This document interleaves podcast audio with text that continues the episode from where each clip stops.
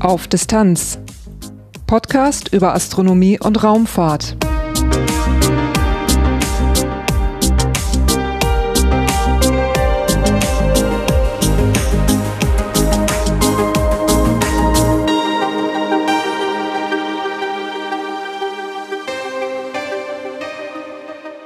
Hallo und willkommen bei Auf Distanz. Dieses ist Episode 75, erschienen am 5. April 2023. Diese Episode kommt ziemlich schnell nach der vorherigen und es geht um die gleiche Mission. Die ESA-Raumsonde JUICE.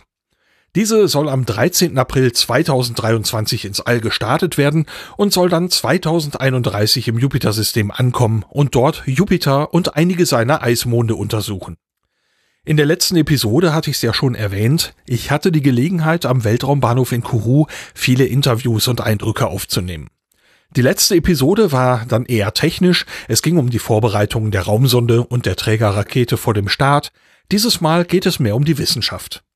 Ich hatte die Gelegenheit, mich in Kourou über die Instrumente Gala und Janus zu unterhalten. Später in der Episode gebe ich dann noch einen kurzen Überblick über die anderen Instrumente an Bord von JUICE. Danach gibt es noch kurz Infos zum Podcast selber. Durch die Sendung führt sie Lars Naber. Titelthema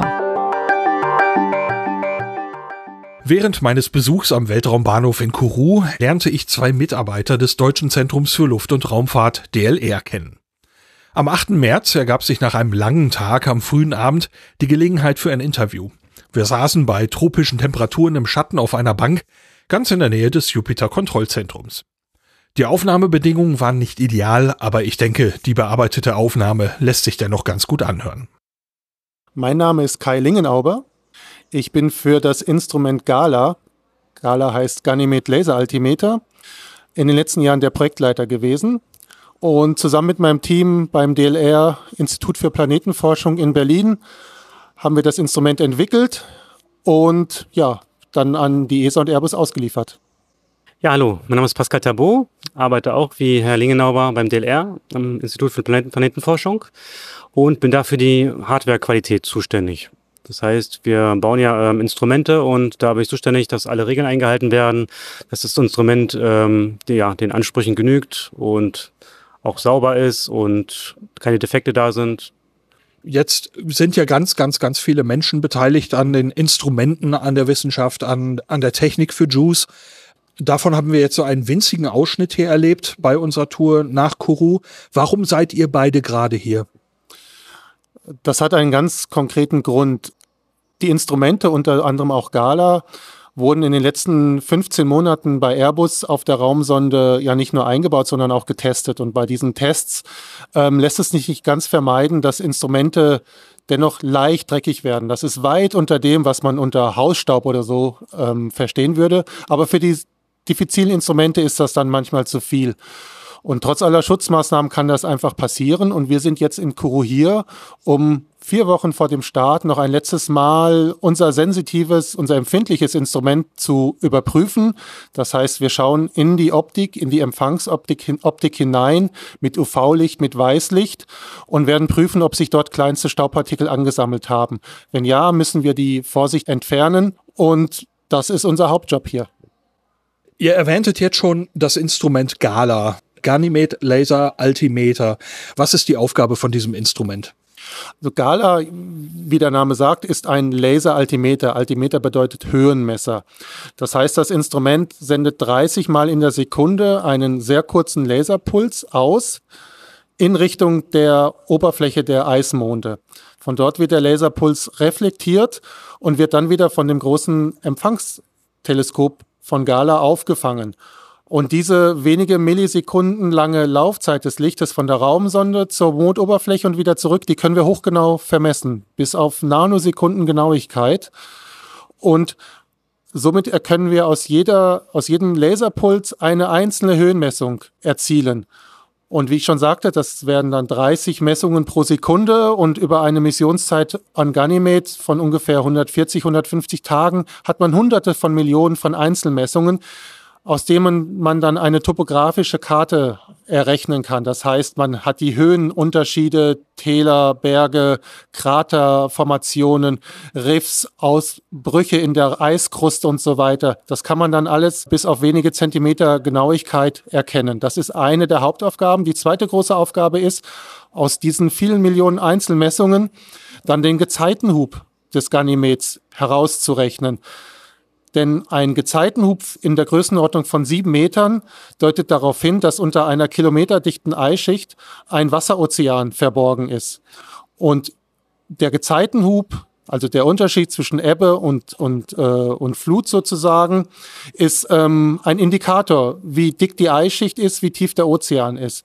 Und das kann man aus den Daten des Laseraltimeters des Höhenmessers herausfinden. Du erwähnst Gezeitenhub sieben Meter. Das klingt schon nach einer bereits gemessenen Angabe. Wo kommt diese Zahl her? Die kommt her aus äh, Daten von früheren Missionen, die allerdings das Jupiter-System quasi nur gestreift haben. Und sind sehr rudimentäre Daten, sind zum Beispiel von Galileo äh, gesammelt worden. Und dann gibt es natürlich Modellrechnungen. Also wir können am Computer simulieren, ähm, und Vergleiche ziehen mit dem, was wirklich gemessen wurde. Und das sind dann eben aufgrund Alt des Alters der Daten noch sehr ungenaue Vorhersagen. Und wir werden jetzt diese Vorhersagen äh, hoffentlich äh, validieren, also bestätigen können und darüber hinaus noch sehr viele andere weitere Fragen, die uns die Eismonde aufgeben, beantworten können mit der Vielzahl von Instrumenten, die auf der Raumsonde mitfliegen. Der Gezeitenhub lässt schließen, dass es einen flüssigen Ozean unter der Eiskruste gibt. Jetzt ist es da aber wirklich verflixt kalt. Warum sollte dort flüssiges Wasser sein? Nun, verflixt kalt ist es natürlich an der Oberfläche, das ist ganz klar. Der, ähm, der Jupiter ist äh, 780 Millionen Kilometer von uns entfernt. Dort gibt es fast keine Sonneneinstrahlung. Sie ist ein 25. dessen, was wir auf der Erde haben. Unter einer kilometerdicken Eisschicht ähm, wird es dann langsam wärmer, vor allem angetrieben dadurch, dass in dem Kern der Monde, der immer noch ein Gesteinskern ist, radioaktiver Zerfall ist. Und wie wir alle wissen, radioaktiver Zerfall erzeugt Wärme und diese Wärme ähm, kann dann den Ozean aufheizen, so dass Wassereis entsteht, also flüssiges Wasser existiert. Das ist eine der Wärmequellen. Die andere Wärmequelle ist die Reibung an sich. Der Gezeitenhub von sieben Metern ist enorm hoch.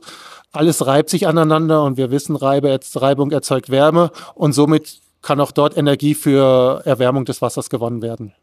Mit Gala kann man aber jetzt nur nur in Anführungszeichen bis auf die Oberfläche gucken, aber man findet keine weiteren Rückschlüsse auf das tiefer gelegene Material. Das machen dann die Modellrechnungen, wenn man genau weiß, wie sich der Mond, wie sich die Gezeiten des Mondes bei seinem Umlauf um den Planeten Jupiter ausgestalten und das wird ja von Gala gemessen und dann gibt man diese Daten wieder in den Computer, in die Simulation ein, jetzt als recht, als echte gemessene Daten, nicht als Annahmen und dann kann man eben genau sagen, wie dick die Eisschicht ist. Ist sie 50 Kilometer dick oder nur 10 oder 20? Äh, wie tief ist der Ozean? Das, äh, das ist dann die, ja, ein, ein Input für die Rechenmodelle. Wenn man jetzt einen Laserpuls ausstrahlt aus, wenn ich es richtig habe, 500 Kilometer Höhe, auf den Ganymed runter. Dann wird dieser Laserstrahl ja nicht klein bleiben, sondern der wird einen gewissen Kegel eben haben und einen gewissen Durchmesser am, auf dem Grund. Und von dort wird es dann wahrscheinlich sehr gestreut zurückreflektiert. Wie kriegt man da dann eine Auflösung raus auf einen Bereich, der wahrscheinlich viel kleiner ist als der Kegel, der auftrifft? Ja. Das ist genau der Kern und das große Wissen, der, äh, welches in Gala steckt. Nämlich wenn ein Laserpuls von dem Instrument losgeschickt wird in Richtung der Planetenoberfläche, ist er schön gaussförmig. Also die gaußsche Glockenkurve kennen wahrscheinlich viele. Und je nachdem, wie die Oberfläche beschaffen ist, zum Beispiel ist es eine, ein Abhang mit einer gewissen Neigung oder die Rauigkeit ist groß, weil Gesteinsbrocken oder klein, weil nur Kiesel dort rumliegt ähm, oder blankes Eis. Ähm, diese, dadurch wird der Puls verändert, die Pulsform verändert. Es ist keine Glockenform mehr, sondern sie wird, sag mal, ich sage mal, verzerrt. Und Gala hat so einen intelligenten Detektionsalgorithmus, dass zum einen dieser Puls sehr genau aufgenommen, digitalisiert wird, abgetastet wird und dann mit diesem Algorithmus eben ähm, das sogenannte Pulsfitting betrieben wird. Das heißt, wir wissen, ähm, aufgrund welcher Oberflächeneigenschaften der Puls in welcher Art verwandelt wird oder verzerrt wird.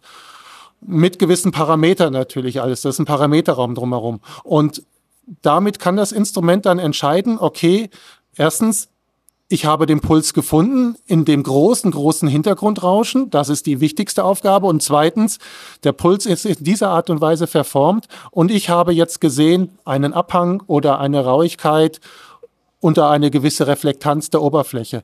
Das ist also das, das wissenschaftliche Herzstück von Gala, ähm, dieses sogenannte Pulsfitting und somit die Ableitung ähm, der wissenschaftlichen, des wissenschaftlichen Ergebnisses, was habe ich wirklich gerade mit dem Puls gemessen. Und natürlich zum Schluss dann auch die, die Entfernung, ne? weil man muss genau die Mitte des Pulses finden oder annähernd die Mitte, um dann zu sagen, okay, der Puls ist zwar verzerrt, aber ich weiß, wo in dem verzerrten Puls ich die Oberfläche getroffen habe. Und daraus kann ich dir die Entfernung berechnen. Die Glockenkurve und auch die, die verzerrte Reflexion, das ist ein zeitlicher Verlauf. Richtig. Genau, das ist ein zeitlicher Verlauf. Die, natürlich wird auch die Amplitude ist viel, viel schwächer des reflektierten Pulses als die des ausgesendeten. Da sind 15 Größenordnungen drin ähm, oder ist sie schwächer. Wir senden einen Puls aus in der Größenordnung von 17 Millijoule. Pulsenergie und es kommen zurück ähm, Pulsenergien im Bereich von Attojoule. Ähm, da sind 15 Größenordnungen dazwischen. So sensitiv ist das Instrument. Und aus diesem schwachen Puls, wir reden da zum Teil nur von wenigen hundert Photonen, muss eben das Instrument genau herausfinden, in welcher Art der Puls verformt wurde und wo jetzt bei dem Puls die Höheninformation drin sitzt. Welcher Teil des verformten Puls soll sich jetzt nehmen, um die Höhe zu berechnen, also die Laufzeit und dann die Höhen, Höhe daraus zu errechnen, ja. Angenommen, man hat jetzt drei Hügel nebeneinander und der mittlere ist etwas niedriger. Ja. Und jetzt geht darauf ein Puls ein und im Prinzip von allen drei Spitzen dieser Hügel oder von allen drei Kuppen mhm. wird jetzt der Puls reflektiert und alle drei Reflexionen treffen zur gleichen Zeit an. Daraus kriegt man aber dann alleine genau. daraus aus dieser Messung wahrscheinlich noch keine genauen Informationen, sondern erst in Kombination mit vielen anderen. Genau, richtig. Also das ist so ein Paradebeispiel, wo dann ähm, Gala alleine als Instrument jetzt nicht diese drei Hügel ähm, diskriminieren oder auflösen kann. Also Gala hat auf der Oberfläche einen, einen Laserspot-Durchmesser von 100 Metern und wenn diese drei Hügel jetzt innerhalb von 100 Meter wären, dann wär, würd, wäre Gala verwirrt. Es könnte kein eindeutiges Ergebnis liefern. Aber das Gute ist ja, auf JUICE sind ähm, zehn Instrumente, unter anderem eine Kamera die für diesen speziellen Fall glücklicherweise bei uns auch am Institut von unseren Kollegen entwickelt wird und die Daten werden gemeinsam ausgewertet. Das heißt, wir können dann mit Hilfe der Janus-Kamera, so heißt die Janus, können wir ähm, dann sehen, okay, dieses, dieses unklare Gala-Ergebnis ist zurückzuführen auf drei Hügel, die die Janus-Kamera aufgenommen hat. Und wir können dann daraus eine wissenschaftliche Aussage zum Beispiel über die Entstehungsgeschichte dieser Hügel treffen. Wie sieht der Orbit aus in dem Moment? Wir sprechen jetzt die ganze Zeit von Ganymede. Ich frage gleich auch noch mal eben nach den anderen. Aber jetzt konkret bei Ganymede, äh, wie sieht der Orbit aus? Wie viel von der Oberfläche könnt ihr erfassen mit dem Instrument?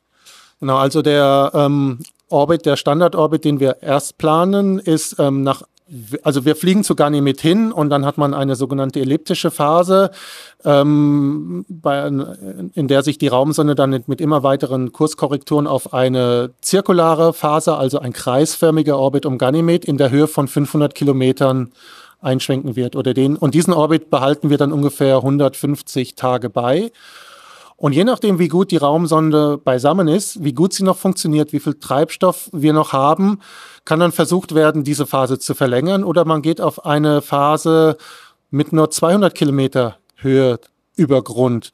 Diese Phase ist für viele Instrumente sehr interessant. Man ist natürlich logischerweise näher dran, aber sie ist auch für die Raumsonde anspruchsvoller, weil ähm, die Gravitation des Mondes ist dann stärker. Es müssen mehr Kurskorrekturen ausgeführt werden. Und ja, irgendwann wird die Raumsonde dann auf den Eismond ja, aufschlagen und dann ist die Mission zu Ende. Aber der bisher genannte Termin von 2035, ja. der ist also jetzt nicht absolut fix, sondern wenn man gl glückliche Umstände hat, man hat einen guten Start gehabt, man hat mehr Treibstoff übrig, kann man durchaus noch ein bisschen länger Wissenschaft machen. Ganz genau. Wir pressen aus der Raumsonde heraus, was geht Also wir alle Instrumente und die ESA natürlich als, ähm, als Agentur.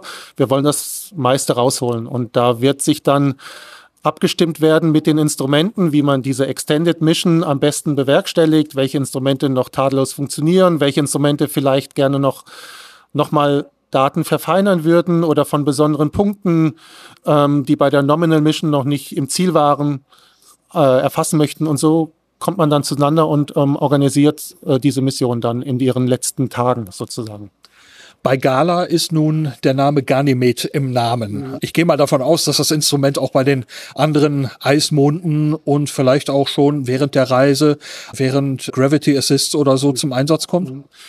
Ähm, Gala wird ähm, bei manchen Gravity Assists auf der Reise klar zum Einsatz kommen. Ähm, es ist noch nicht ganz klar, ob wir nach dem Start relativ zeitnah einen Erd-Mond-Beiflug, Vorbeiflug haben. Und dann wäre es natürlich sehr interessant, Gala circa ein Jahr nach dem Start am Mond vorbeifliegen lassen zu können und dort messen zu können.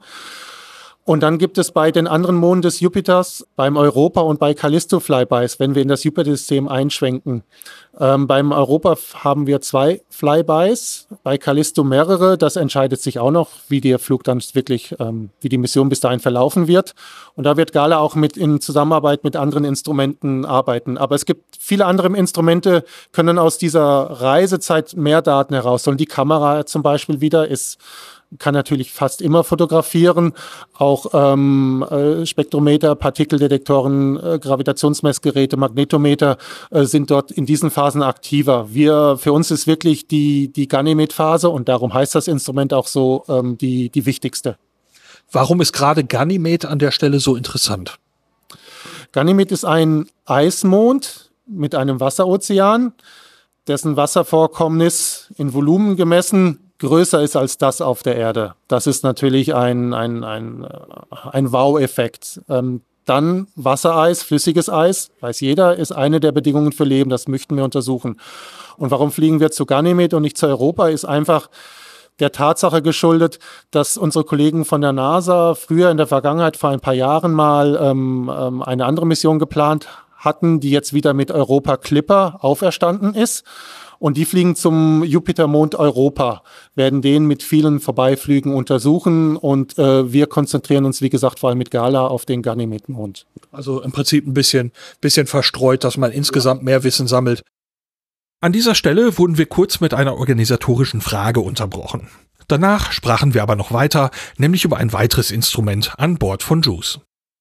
Du erwähntest gerade schon die Janus-Kamera. Soweit ich weiß, ist das die einzige wirklich bildgebende Kamera an Bord. Ist das richtig? Es gibt noch zwei sogenannte Navcams oder Navigationskameras, äh, die von der Raumsonde selber, ja, wie der Name sagt, als Navigationshilfsmittel ähm, bereitgestellt werden. Die haben nicht den Anspruch, großartige wissenschaftliche Nutzen zu erzielen.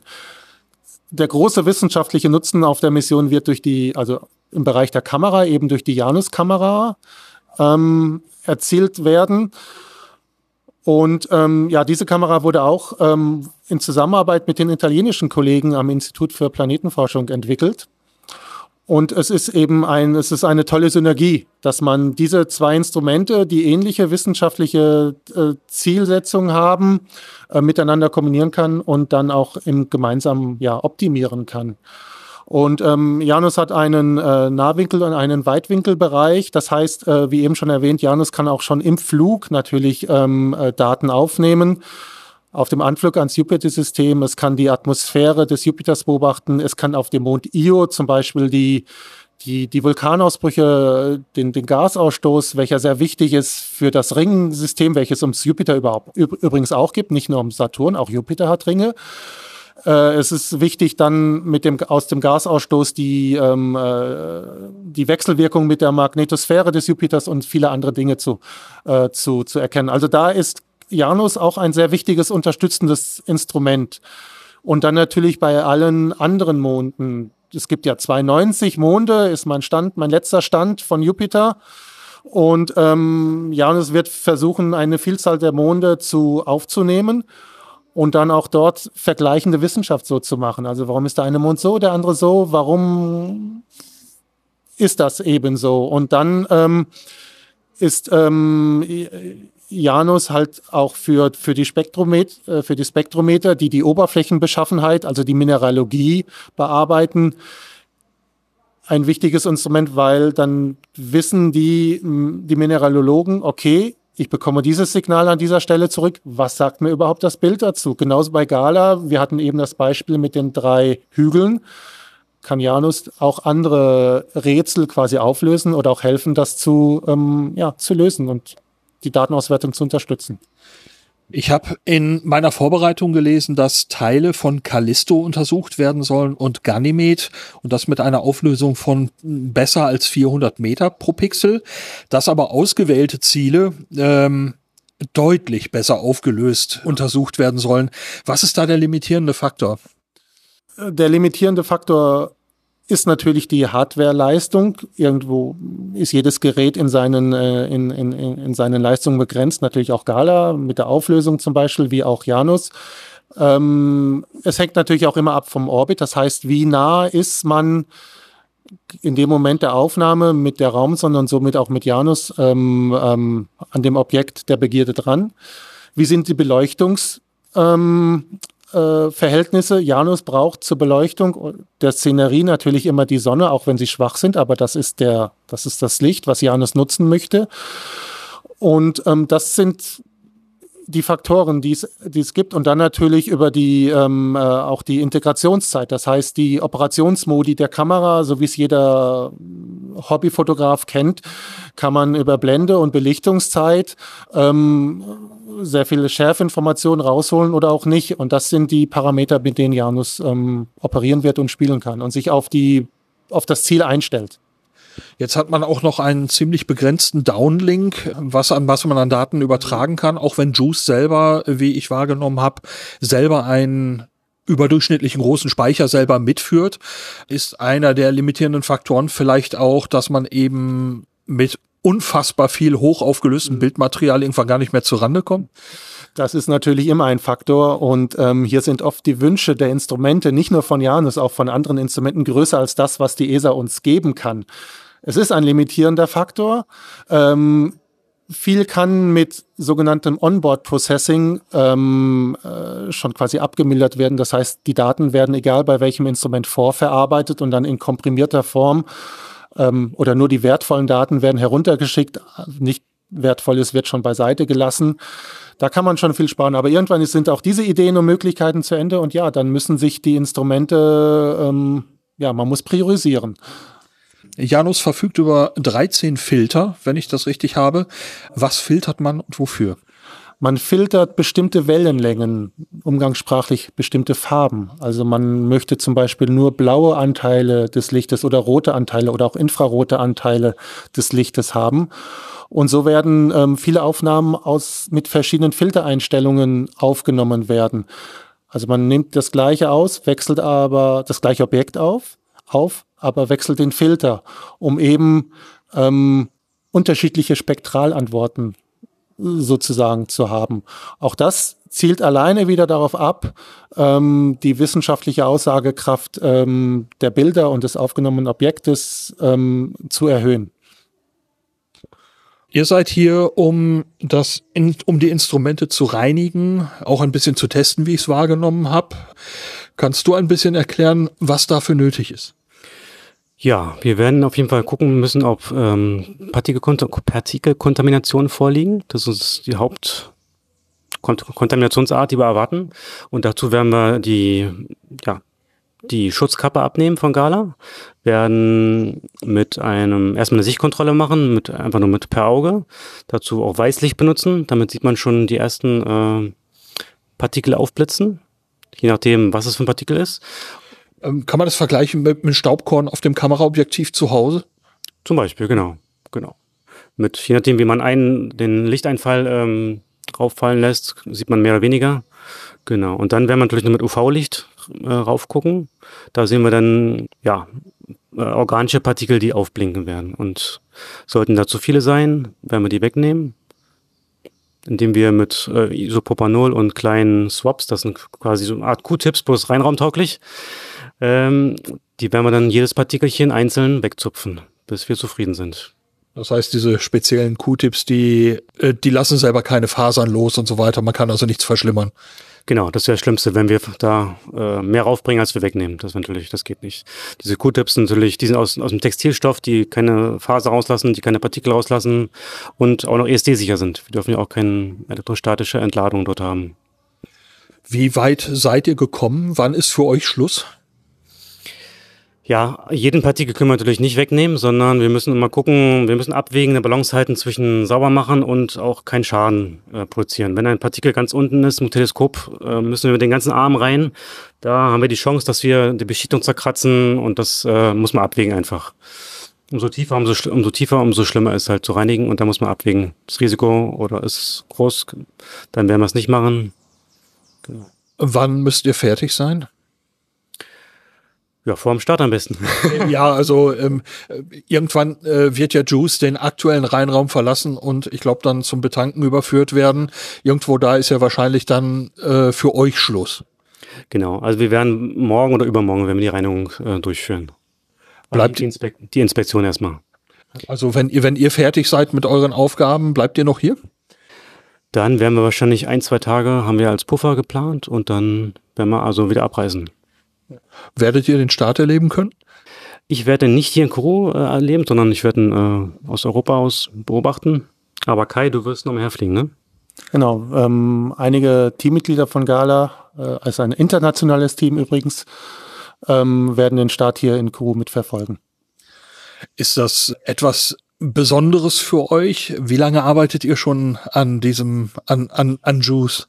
Also natürlich ist der Staat was Besonderes, das ist ganz klar. Ähm, wir arbeiten seit circa 15 Jahren an Juice. Ähm, also, also, ihr auch in, in Person? Ich in Person. Wow. Ähm, zusammen mit dem Principal Investigator, also dem, ähm, dem leitenden Wissenschaftler, das ist Hauke Hussmann aus unserem Institut, haben Hauke und ich damals so die ersten ja, Ideen und Skizzen wirklich zu Papier gebracht, die ersten primitiven Berechnungen. Ähm, wie stark muss der Laser sein? Wie groß muss das Teleskop sein? Wie ist Ganymed beschaffen, zumindest aus den alten vorliegenden Daten, die wir haben? Und wie muss daraus das Instrument entwickelt werden? Und dann haben wir in 2007 ungefähr angefangen mit der Arbeit und dann ist es natürlich ein langer Prozess aus dieser aus diesem Skizzenstadium hin zu einem Flugmodell zu kommen, welches im August 2021 an die ESA und an Airbus abgegeben wurde. Kannst du kurz beschreiben, was Schritte unterwegs sind, um so ein Instrument zu ja, erschaffen? Ähm, die Schritte unterwegs ähm, sind eigentlich entlang dem, eigentlich gleichen die einem typischen Entwicklungsprojekt wie eines anderen technischen Gerätes. Das heißt, man baut Vorab-Modelle. Bei uns war das ein sogenanntes Strukturthermalmodell, mit dem wir auf einem Vibrationstisch getestet haben, ob das Gerät hält, ob die optische Ausrichtgenauigkeit gewährleistet werden kann. Dann haben wir dieses Gerät in eine Thermalvakuumkammer gestellt, das heißt, überlebt es bei Vakuum und bei hohen und niedrigen Temperaturen. Dann gab es ein sogenanntes EM, ein elektronisches Funktionsmodell, mit dem wir hauptsächlich Software getestet haben, ohne elektromagnetische Abstrahlung. Und aus all diesen Modellen lernt man. Und über die Jahre und natürlich auch mit Begleitung der ESA und unter unter den Augen, den wachsamen Augen der ESA bei, mit vielen Reviews, ähm, wurde dieser Prozess dann bis hin zum Flugmodell durchgezogen. Und all das begleitet von Simulationen für strukturelle Festigkeit, für Thermalmanagement, für optische Leistungsfähigkeit. Äh, ganz wichtig sind die Strahlungsanalysen. Ähm, so entwickelt man dann ja vom Prototypen quasi bis hin zum fertigen Produkt. Du erwähntest Ausrichtung. Damit ist ganz einfach gemeint, dass Sender und Empfänger auch wirklich in die gleiche Richtung gucken? Ganz genau. Das ist natürlich eminent wichtig, bei einem Instrument wie Gala. Ähm, wir haben auf dem auf der Oberfläche des Ganymeds einen, einen Laserspot-Durchmesser von, wie gesagt, 100 Metern. Und ähm, äh, der, das Field of View, also der Sichtbereich des Teleskops, liegt bei ungefähr 500 Metern. So, das heißt, wir müssen aus einer Kil Entfernung von 500 Kilometern ähm, das Teleskop so ausgerichtet halten, unter jeder Bedingung, dass immer der Laserspot von 100 Metern in, den, in das Field of View von 500 Metern hineinfällt. Sonst sind wir blind, sonst kommt einfach nichts mehr zurück. Und das ist die große Herausforderung und die haben wir natürlich im Labor zusammen mit den internationalen Partnern, mit unseren Industriepartnern. Das ist in diesem Fall die Firma Hensoldt Optronics, die diesen Teil des Instrumentes entwickelt hat, haben wir das gemeistert. Das ist eine der wichtigsten und schön auch der spannendsten Herausforderungen bei diesem Instrument. Das heißt, äh, komplett eben auch mit den extremen Bedingungen beim Start, dass die Ausrichtung erhalten bleiben muss, äh, äh, weil ich vermute mal, dass ihr keine adaptive Optik habt, die irgendwie sich selber noch wieder korrigieren kann. Nein, die Optik wird, ähm, wird einmal eingestellt, dann wird getestet auf beim Instrument, auf Instrumentenebene werden Strukturtests, also Vibrationstests und diese ganzen Tests gemacht. Und dann wird die ESA das Gleiche nochmal wiederholen. Und nach all diesen Tests muss das funktionieren. Das ist eben cleveres Design, was wir da machen. Vielen, vielen Dank für euch beiden nach dem langen Tag, von dem ich weiß, dass ihr den auch hattet, dass ihr noch eben Zeit für mich hattet. Und ich wünsche euch ganz, ganz viel Erfolg mit euren Instrumenten und mit allem, was ihr noch tun müsst. Dankeschön. Vielen Dank. In diesem Gespräch unterhielten wir uns über die Instrumente Gala und Janus. Die Raumsonde JUICE führt aber noch acht weitere Instrumente mit sich, die ich hier nun auch noch kurz vorstellen möchte. Der Name MAGES steht kurz für Moons and Jupiter Imaging Spectrometer. Der Name sagt es schon, es handelt sich um ein abbildendes Spektrometer, es kann mit sichtbarem und mit infrarotem Licht arbeiten. Damit möchte man Wolkenmerkmale auf dem Planeten Jupiter untersuchen, aber auch Eis und Mineralien auf den Eismonden bestimmen. Bei Jupiter möchte man eine Auflösung von 100 Metern erreichen, beim Mond Ganymed 25 Meter. Auch das nächste Instrument ist ein Spektrometer. Es heißt UVS, kurz für UV Imaging Spectrograph. Damit möchte man die Zusammensetzung und Dynamik der Exosphären, also der äußeren Atmosphäre der Eismonde untersuchen. Bei Jupiter geht es ebenfalls um die obere Atmosphäre, aber auch die Aurora von Jupiter soll untersucht werden. Man wird das Instrument direkt auf die Himmelskörper richten, es soll aber auch Sonnen- und Sternbedeckungen beobachten. So kann man Eigenschaften der durchleuchteten Atmosphäre bestimmen. Die Auflösung soll einen halben Kilometer für den Mond Ganymed betragen und 250 Kilometer für Jupiter. Das SWI ist das Submillimeter Wave Instrument. Es ist ein Empfänger für hochfrequente Radiowellen. Damit kann man die Temperaturstruktur, Zusammensetzung und die Dynamik von Jupiters Stratosphäre und Troposphäre untersuchen, aber auch die Exosphäre und Oberflächen der Eismonde. Es kann in zwei Spektralbereichen empfangen und nutzt eine Antenne von 29 cm Durchmesser. Das Instrument RIME, also Radar for Icy Moons Exploration, ist, wie der Name schon sagt, ein Radar zur Untersuchung der Eismonde.